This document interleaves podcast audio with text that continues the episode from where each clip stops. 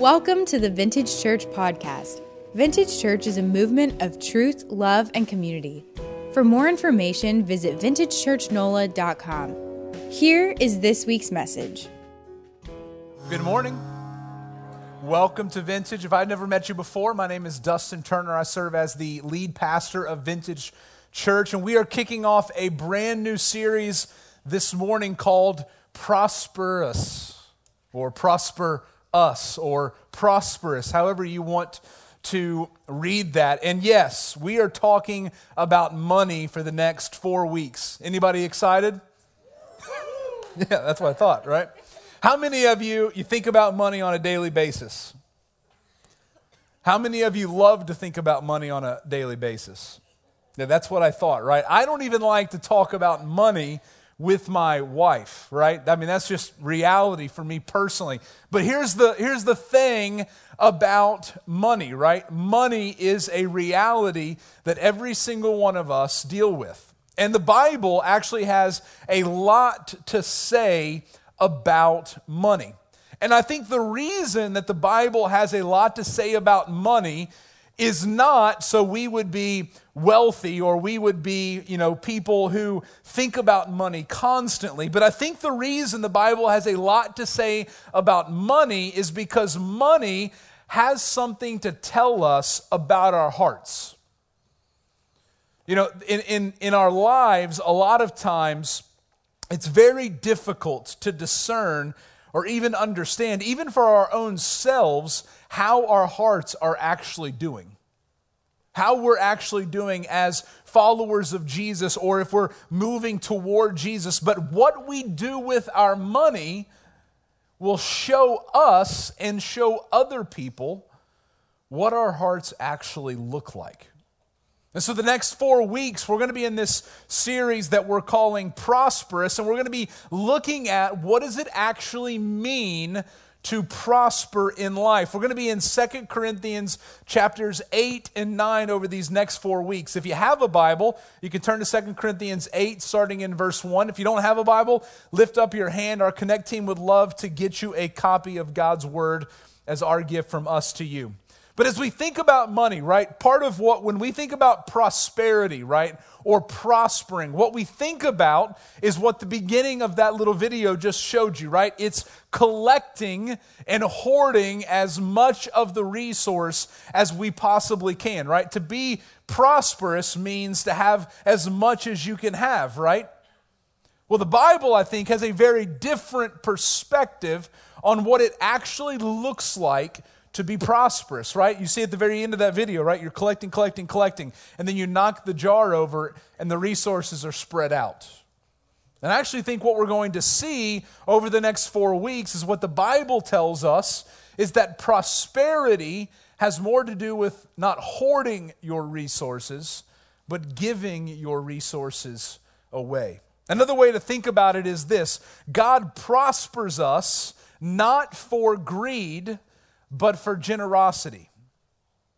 God prospers us not for greed, but for generosity. In thinking about prospering or prosperity, this week I looked up what does it mean or what does it take to be wealthy? And here's some generational stats for you to think about. The Gen Zers, it takes 1.49 million to be considered wealthy. According to millennials, it takes 1.94 million to be wealthy. The Gen Xers, it takes 2.53 million to be considered wealthy. And the boomers, it takes 2.63 million to be wealthy. Do you notice how those numbers just keep climbing, right, with every different generation? Here's what's interesting. According to the Federal Reserve, the average U.S. household net worth is only $692,100. Some of you are like, really? Because I don't have that, right? But even that number is very different from the numbers I just shared with you of what people think it means to be wealthy or prosperous. And I think that that shows us something about how we think about and how we view money. Montre was just sharing with you about our upcoming equip night that we're calling Making Space. Tuesday night, September 17th right here from 6 to 8:30. And what I'm most excited about that night is that I'm doing nothing but sitting back and listening and learning. I'm doing no teaching. Why? Because you don't want me to teach you about the practicality of money, because that's not my expertise at all. So, what we have done is we've brought in financial experts that are a part of our church. Sarah Bricketto, who's a CPA, Steve Ackman, who, who does a lot of investing, and then Mike DeYoung, who's also in investing. And then we've got two panels of financial experts who are going to be with us to talk about finances. But a few weeks ago, when we were sitting down to talk about that equip night, this is something that Mike DeYoung said that I think speaks to the power of money, but also the danger at the same time. He said this money is a terrible God, but a wonderful servant. It's a terrible God, but a wonderful servant. And I think that's exactly what we are going to see over the next few weeks as we look at 2 Corinthians 8 and 9 together. Let's read this together, and then I want to give you just a little bit of context to help understand what's happening in 2 Corinthians. Paul writes this He says, We want you to know, brothers and sisters, about the grace of God that has been given among the churches of Macedonia. For in a severe test of affliction, their abundance of joy and their extreme poverty have overflowed in a wealth of generosity on their part. For they gave according to their means, as I can testify, and beyond their means of their own accord, begging us earnestly for the favor of taking part in the relief of the saints. And this, not as we expected, but they gave themselves first to the Lord, and then by the will of God to us. Now, before we look deeper into this passage, let me help you understand some things regarding what's going on, particularly in 2 Corinthians 8 and 9, right? This is a part of a bigger letter that the Apostle Paul wrote to a church in Corinth, right? The Apostle Paul was a traveling uh, church planner. He started churches everywhere. He was a persecutor of Christians, and then Jesus appeared to him and saved him, and then he started making churches. And Second Corinthians is has a lot of different t- topics and content to it. And in chapters 8 and 9, Paul stops specifically to talk about this issue of the collection. And that's what we're going to be looking at. So, Paul wrote Second Corinthians from Macedonia as a response to Titus's report. Titus was a traveling companion of Paul's. Titus had been to Corinth and then he came back to Paul. So this gives you a little bit of an idea, right? Paul's somewhere here in Macedonia, which who are the churches he's referring to?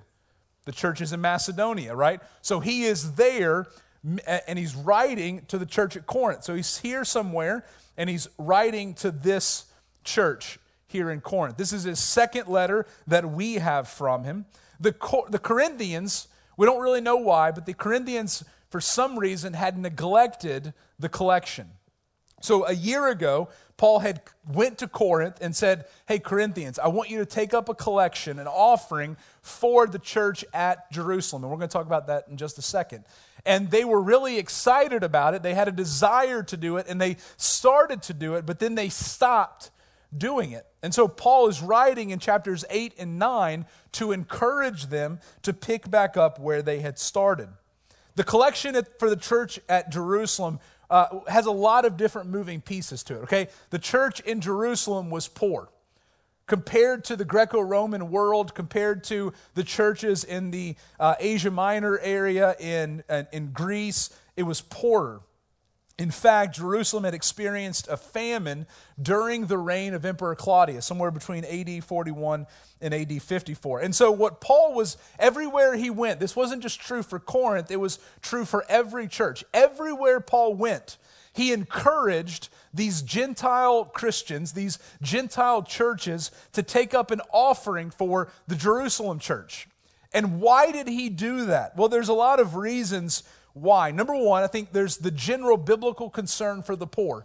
If you go and read the Old Testament, you are going to see time and time again that the, the, the, Moses and, and God speaking through Moses encourages the people of Israel to care for the poor among them. Number two, I think Paul is referring to the collection as part of his part of our worship, right? That when we would give to care for these other Christians, we're actually worshiping God. It's like offering our own sacrifice. And third, there's an element where Paul is concerned about the unity between Jewish and Gentile Christians. So there's a big difference, right? Jesus was Jewish, right? The Christians became Jewish Christians, but then Paul took the gospel to people who weren't Jews. And one of the most important things that Paul was concerned about was bridging the gap between these two groups of people. He wanted the church to be seen not as a Jewish church, not as a Gentile church, but as the church of Jesus Christ. And so he's concerned, and he thinks one of the best ways that he can do that is by having these Gentile Christians care for these Jewish Christians. So that gives you a little bit of context surrounding all of this. Now, the question I want us to think about this morning, right, if we're talking about prosperity and what does it actually look like to prosper, that's what I want us to think about. What does it mean to prosper biblically? What does prosperity actually look like? So, number one, prosperity is a gift from God. Look at verse 1 of 2 Corinthians 8. We want you to know, brothers, about the grace of God that has been given among the churches of Macedonia. Do you see where Paul begins all of this? He doesn't say, hey, look at how incredibly generous the church at Macedonia was. What's the source of the church at Macedonia's generosity? It's God, right? He's the source. Now, what's funny here is Paul, it, there's a reason Paul brings up the Macedonian church. I mean, he's wanting to spark a little uh, healthy competition among these churches, right? I mean, if you have kids or maybe growing up, your parents did this, right? Listen, your brother is doing this or your sister is doing this. Or listen, your friends, they like to clean their rooms. Wouldn't you like to clean your own room? Right? I mean, that's, that's literally, literally that's what Paul is doing. Hey, Corinthians, Look at how awesome the Macedonians are doing at being faithful to the Lord. Don't you want to be like them? I know we would never think Paul would do something like that, but he's in a very healthy way showing them and encouraging them to be like the Macedonians. But he's not going to say they were able to do this because of their own power or their own wealth. He starts with saying, listen, their generosity, first and foremost, is from God. God is the reason they were able to be generous. The word grace, right, it comes from the Greek word charis. And what's interesting, right, when we think about grace, what we immediately think about, if you raised or grew up in the church or you're a Christian, we think about salvation, right? That we have been saved by grace through faith in Christ Jesus alone. And that's important because grace is our, or it's God's unconditional benevolence toward us. Right? The reality of salvation, we think about salvation, there's nothing that we have done to earn God's love or salvation, right? It is simply His grace that has saved us. The life, death, burial, and resurrection of Jesus, there's nothing you did or have done or will do to deserve that gift. That is God's unconditional favor on our lives. Now, when we think about that, though, we've got to be careful to recognize that God's grace is evident in so many other areas of our life. That word, charis, in the first century had a broad range of meaning from things like attractiveness, charm, thankfulness, gift, or favor. And so the idea that Paul is trying to get across here is that, listen, the grace of God was extended to the Macedonian churches, and then they extended that gift of grace or that favor to the church of Jerusalem through their generosity. But what Paul gets at again is that this prosperity was not of their own. This generosity wasn't of their own. This is a concept found throughout the Bible. When, when, when David is about to die, but he's still collecting the resources, King David, he's collecting the resources for the building of the temple. He collects all of these resources and then he offers a prayer to the Lord in 1 Chronicles 29 14. Look at what David says. But who am I and who are my people that we should be able to give as generously as this? Now, what is he saying? hey, we've been pretty generous, God. Right now, you could read that and be like, man, people of Israel, look at them getting it. But look at what he says at the end of this verse everything comes from you, and we have given you only what comes from your hand. You see, what, what David and what Paul, and literally what is, a, what is an understanding and a teaching from Genesis to Revelation of the Bible is that every single thing belongs to God.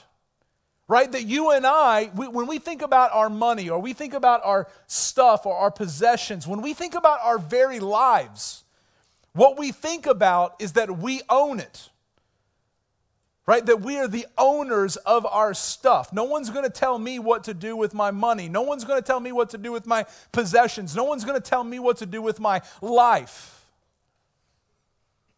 But what the Bible actually says is that you and I, we are not owners, we're simply managers. I mean, think about if you're working at a company and you go into the company and you don't like the way that the owner of the company is using his resources or running the company. And what you do as a manager, you come in and you begin to reallocate those resources to other parts of the company. Do you think you're going to keep your job for very long? no, you're not, right? Or, you know, my wallet needs more money than this business needs. I think I'll take that money, right? You're not going to keep your job for very long. Why? Because you're not the owner, you're the manager. And one of the most important things that we have to understand when it comes to our money or our resources is they're not ours. Prosperity is a gift from God. So, what that means is that God prospers us not for greed, but for generosity. God prospers us not for greed, but for generosity. So, what does it mean to prosper? Yes, beginning with prosperity as a gift from God, but Paul continues and he says this prosperity can occur in difficult circumstances. This is very unique and I think different for us in our context. We wouldn't say prosperity comes in difficult contexts, but look at what happens to the church at Macedonia starting in verse 2. Paul says, For in a severe test of affliction, their abundance of joy and their extreme poverty have overflowed in a wealth of generosity on their part. Now, there's some words in this, in this one verse that don't make sense together, right? I mean, think about this. Would you ever put together a severe test of affliction and extreme poverty with abundance of joy and a wealth of generosity? I mean, in, in, in my mind, those words just don't, they don't work together, right? Because if I'm experiencing affliction and a severe case of poverty, then I'm not experiencing all that much joy, and I'm probably not thinking about being all that generous. But what Paul shows us is how, even in difficult circumstances, we can still be generous people. The idea of the Macedonians experiencing extreme poverty. It's, it's thinking about it like this that they were rock bottom poor, rock bottom poverty. And yet, Paul can say they were generous. And in this context, in the, in the ancient world, that didn't make sense. Look at what one author says about giving in the Greco Roman world in the first century. In the Greco Roman world, giving was the purview of the wealthy. Were the Macedonians wealthy? No. Were the Macedonians wealthy? Okay, good. I'm just making sure you're with me. In the Greco Roman world, giving was the purview of the wealthy, whose giving is attested as largely benefiting fellow elites who had passed a stringent worthiness test. Here in Macedonia, we have people from the Greco Roman world acting out of character for their natural heritage, but very much in character with respect to their adopted heritage. You see, the Macedonians weren't acting like regular first century Greco Roman citizens, they were acting like Christians. They weren't wealthy, yet they were being generous. And, and if you were to look at the on the outside, looking in, the circumstances surrounding the Jerusalem church, you certainly wouldn't consider the Jerusalem church to be worthy of their generosity. But what the Macedonians understood was that what they were responsible to be is generous people because God owns everything that they have. They're not owners, they're simply managers even in difficult circumstances. Jesus had a, a, similar experience that we read about in Luke 21. It's about the widow's mite that some of you might be familiar with. Jesus looked up and saw the rich putting their gifts into the offering box, and he saw a poor widow put in two small copper coins, like literally two pennies. And he said, Truly, I tell you, this poor widow has put in more than all of them for they all contributed out of their abundance, but she, out of her poverty, put in all she had to live on. Now, in our world, again, just try to just read the this, this is one of the important things you can do as a as someone who's reading the Bible or considering Christianity or as a Christian, read the Bible with fresh eyes.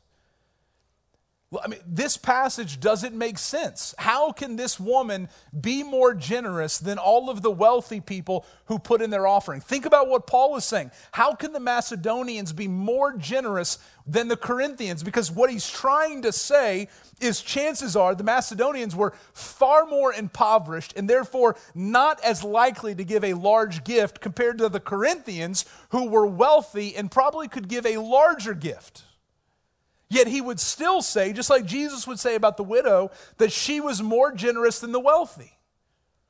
And I think what Paul is trying to show us, what Jesus is trying to show us, is this. Number one, if you wait till you have money to be generous, you'll never be generous. If you wait to have money to be generous, you'll never be generous. Why? Because generosity is not about how much money you have, it's about the state of your heart. Plain and simple. It doesn't matter, right? The Macedonians were poor. Their gift was probably going to be less than the Corinthians. The, the widow was poor. The wealthy gave more. But the issue of generosity is not about how much money you have, but how willing you are to let go of that money. Number two, generosity, we say this often at Vintage, is not about equal giving. Generosity is about equal sacrifice. And that's what Paul is showing us here in 2 Corinthians 8. What he's trying to say is listen, the Macedonians, they're poor. But I've asked them, and they have willingly wanted to be a part of this collection. And listen, they're probably not going to give as much as you, Corinthians, but both of you are responsible to be generous for this work. And so, the last thing that we need to do, you and I need to do in thinking about generosity, is look at how much money we have and say, listen, if I give X amount, that's just not going to cut it. Because, listen, in the, the Bible is completely lopsided and upside down when it comes to generosity in comparison to our world. Because in our world and in our culture, what we think about is generosity equals how much money you give. But that's not the biblical understanding of generosity. The biblical understanding of generosity is you have this much that God has given you, simply be generous with it. The amount, it's less, it's less about the amount and more about the heart, the why you're giving. That's what it means to be generous. And so, as Christians, we are supposed to, regardless our circumstances, regardless of whether we're rich or we're poor, be generous with what the Lord has given us because it's all His to begin with. God prospers us not for greed, but for generosity. Third, what does it mean to prosper? Prosperity is joyful, voluntary generosity. Look at what Paul says in verses 2 through 4. For in a severe test of affliction, their abundance of joy and their extreme poverty have overflowed in a wealth of generosity on their part. For they gave according to their means, as I can testify, and beyond their means of their own accord, begging us earnestly for the favor of taking part in the relief of the saints. Now, there's a lot going on here that honestly we don't necessarily see. And some of that's because of the, you know, things get lost in translation. Some things I want you to see. There's, there's a word, there's two words in this passage that Paul's going to use again in 2 Corinthians 8 and 9 abundance and overflow. And he talks about this word constantly in this passage. They come from the same root word. And the idea how many of you have been to um, the Audubon Zoo and the, uh, the Cool Zoo part? Man, you guys, you need to get out more, you know? Even if you don't have kids, it's fun you should go, right? They have this big thing in the middle that's got this big albino alligator, and it's got this bucket that fills up periodically. And then if you're standing over it, it dumps over you, right? It's, that's the idea that abundance or overflow, literally, that a bucket would be filling up to where it can't hold anymore and it would just overflow on you. That's the idea that Paul is referring to here. Some other words, the, the idea of favor. Verse 4 begging us earnestly for the favor of taking part in the relief of the saints. That word is the same word that we get grace from, charis. So, literally, Paul says in verse 1, we want you to know, brothers, about the grace of God that has been given. And then in verse 4, the Macedonians have begged us earnestly for the favor or the grace of taking part in the relief of the saints. They wanted to be a part of the opportunity to expand and extend God's grace through financial giving to them. Taking part, where they, where they begged us earnestly for the favor of taking part in the relief of the saints. The word taking part, those two words, comes from the Greek word koinonia. And the word koinonia typically is translated fellowship. It's where we talk about community. But what I think is interesting here is they wanted to be a part of a fellowship that extended beyond themselves. It wasn't just about the community. They might not ever even meet the people that they were giving to. The point was that their desire for community would move into action. And then lastly, the word relief.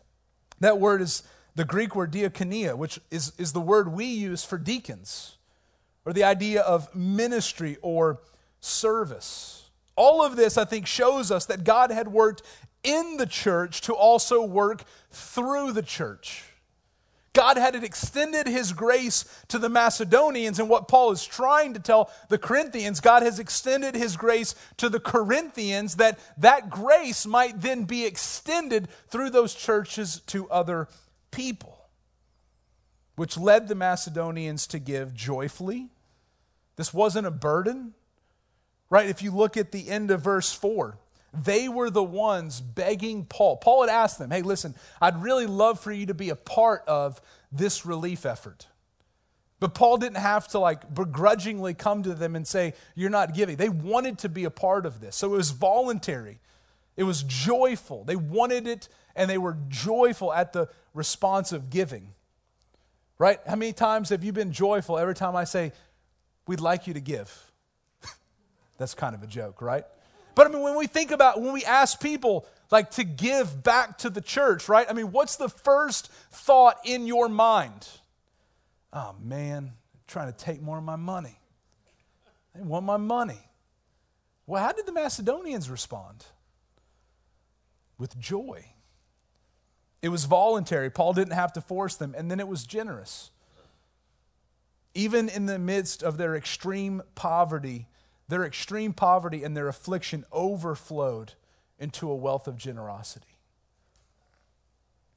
I think all of this, though, kind of points at the key to generosity. The key to generosity is the heart. In his book, The Treasure Principle, we have two resources out in our resource center that I would encourage you to pick up. One is The Treasure Principle by Randy Alcorn very basic but good book on biblical principles of money. And then The Money Challenge by Art Rainer. This is a super practical book. How do you deal with debt, saving, gener- generosity, those sorts of things. But in Randy Alcorn's book, The Treasure Principle, he says this about money and the heart. As surely as the compass needle follows north, your heart will follow your treasure. I think Jesus said something about that, right? Money leads, hearts follow. Look at what Paul says in 1 Timothy. I think this is so interesting that in, in literally one chapter, he says something about money to almost two different groups of people. The issue for Paul is not money. Being wealthy is not a sin. Being poor is not a sin, it's our heart. Look at what he says 1 Timothy 6, verses 9 through 10. Those who desire to be rich, that's greed. Those who desire to be rich fall into temptation, into a snare, into many senseless and harmful desires that plunge people into ruin and destruction. For the love of money, the love of money is a root of all kinds of evils. It is through this craving that some have wandered away from the faith and pierced themselves with many pangs. Now, look at what he says in verses 17 through 19. As for the rich in this present age, so what he's writing this, that what, what does that mean? In Timothy's church, there are rich Christians, people who are wealthy, people who have resources. As for the rich in this present age, charge them not to be haughty, nor to set their hopes on the uncertainty of riches, but on God who richly provides us with everything to enjoy. They are to do good, to be rich in good works, to be generous and ready to share, thus storing up treasure for themselves as good foundation for the future, so that they may take hold of that which is truly life.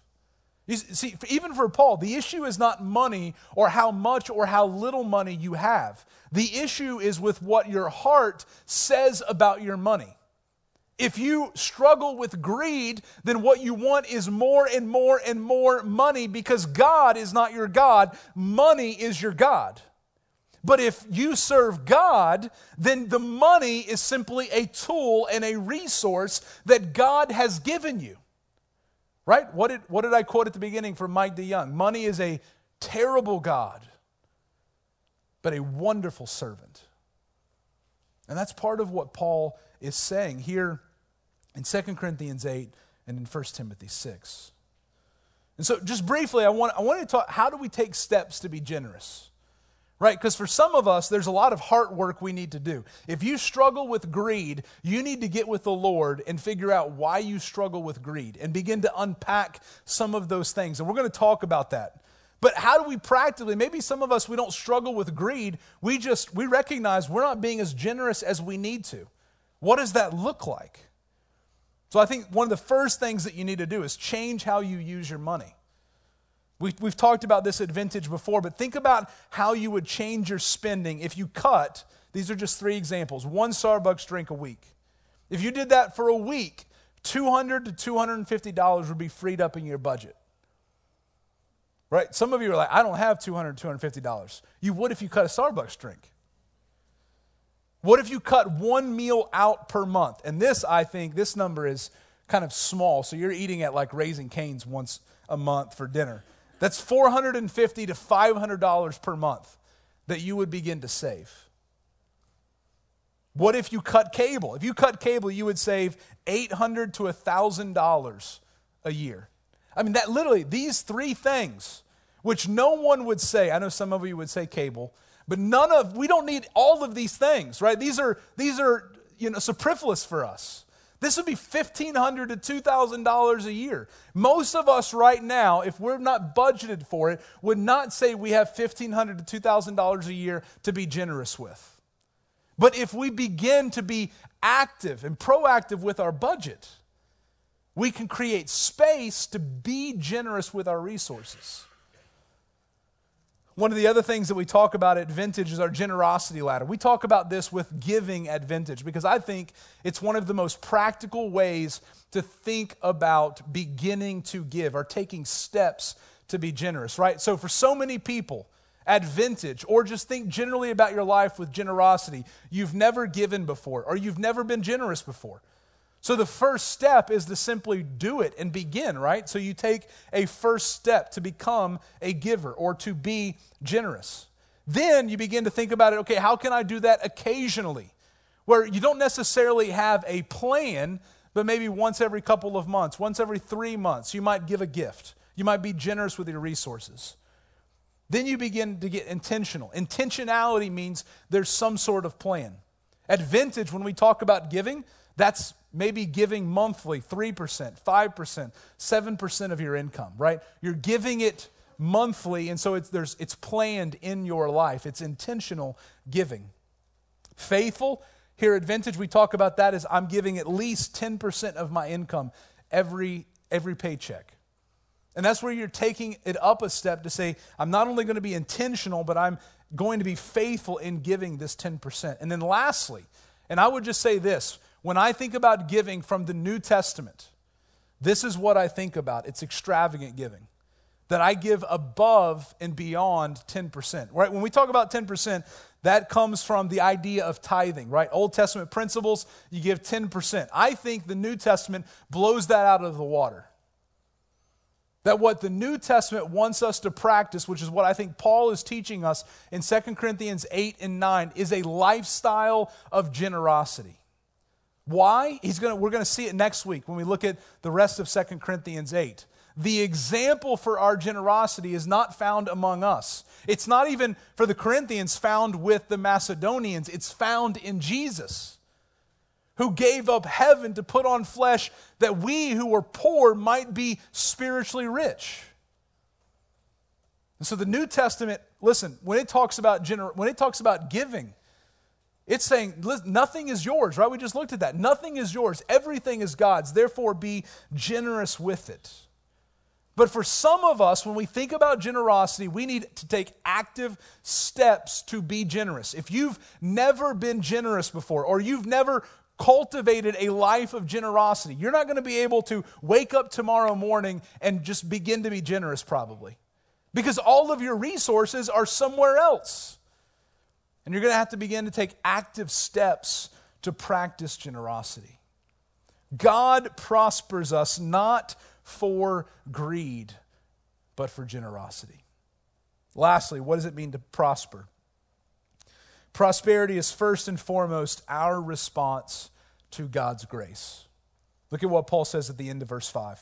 And this, not as we expected. So Paul wasn't even expecting this, right? He had asked the Macedonians to be a part of this offering. And this, not as we expected, but they gave themselves first to who? To who? It's up here on the screen. To who? To the Lord. They gave themselves first to the Lord and then, by the will of God, to us. Paul was the one who had asked for them to be a part of this collection. But they took this so seriously that they said, listen, we're not giving to you, Paul. We're not even necessarily first giving to these churches in Jerusalem. The Lord has called us to this type of generosity, and this is who we're giving to first and foremost. Why? Go back to verse 1. Who allowed them to be pros- prosperous? Who allowed them to be generous? God. Generosity is first and foremost a response to God because everything is God's to begin with. Everything. So, as you think about your giving, I want to encourage you to think about why you do not give why you do not practice generosity, and at the same time, why you do give. Three things that I thought about this week. Number one, why do you not give? Discontentment. Perhaps some of the reason that you're struggling to give is because of greed. And you're trying to keep up. You're trying to look better. You're trying to look like you have a lot of money. You're discontent with what the Lord has given you. Number two, and this is a reality for most of us in this room debt. Raise your hand if you're in debt. I'm kidding. No. Some of you are bold. I saw that hand. Right? We don't want to admit that. And debt, whether we like it or not, is a hindrance to our generosity. Again, shameless plug, come to the Equip Night September 17th. You're going to hear a lot about that. But we've got to deal with our debt. Third, disorganization. Right? Part of the reason sometimes that we're not generous is we don't even have a budget. And so we're spending our money willy nilly. Who cares what we do? And then we come to the end of the month and we're like, man, I wish I had another $100 to give the church, or I wish I could take that person out to, to, to eat. And you can't because you've been disorganized with your budget. So, some reasons why we don't give. Why do we give? And this question, listen, is just as important as the previous question because you can give for the wrong reasons. If you give to make yourself feel better, is that what Paul says is the reason to give? No. Do you give for others? And listen, it's important. Paul is wanting them to give for the church at Jerusalem. But the ultimate reason we give isn't for others either. ultimately, the reason we give is for God. Because it's first and foremost an act of worship because of His grace given to us. Because He owns everything, He has everything. God prospers us not for greed, but for generosity. As we close, I want to encourage you with a few takeaways, things to consider this week regarding giving. Number one, thank God for his generosity. Right? Everything that you have your money, your house, your car, your food, life is because God has been generous to you. He's extended his grace to you.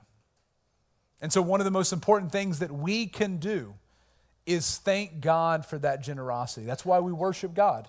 That's why he, part of the reason he deserves our praise. Number two, check your heart. If you struggle with greed, you've got to deal with that. Because stuff has become the God you worship and not the God who deserves your worship. And before you ever can become generous, you've got to deal with the greed that's in your heart. Number three, take steps to become generous. Some of you desire to be generous, but you're not quite there yet because you're disorganized or you're dealing with debt or whatever's going on in your life. So just think about one practical next step you can take today to begin practicing generosity tomorrow. And lastly, give generously. Some of us are ready now to be generous with our money, now to be generous with our time, now to be generous with our energy. How can we live lives of generosity where we recognize every single thing we've been given comes from God, and because of that, we're not owners but managers? God has prospered us not for greed, but for generosity. Let's pray.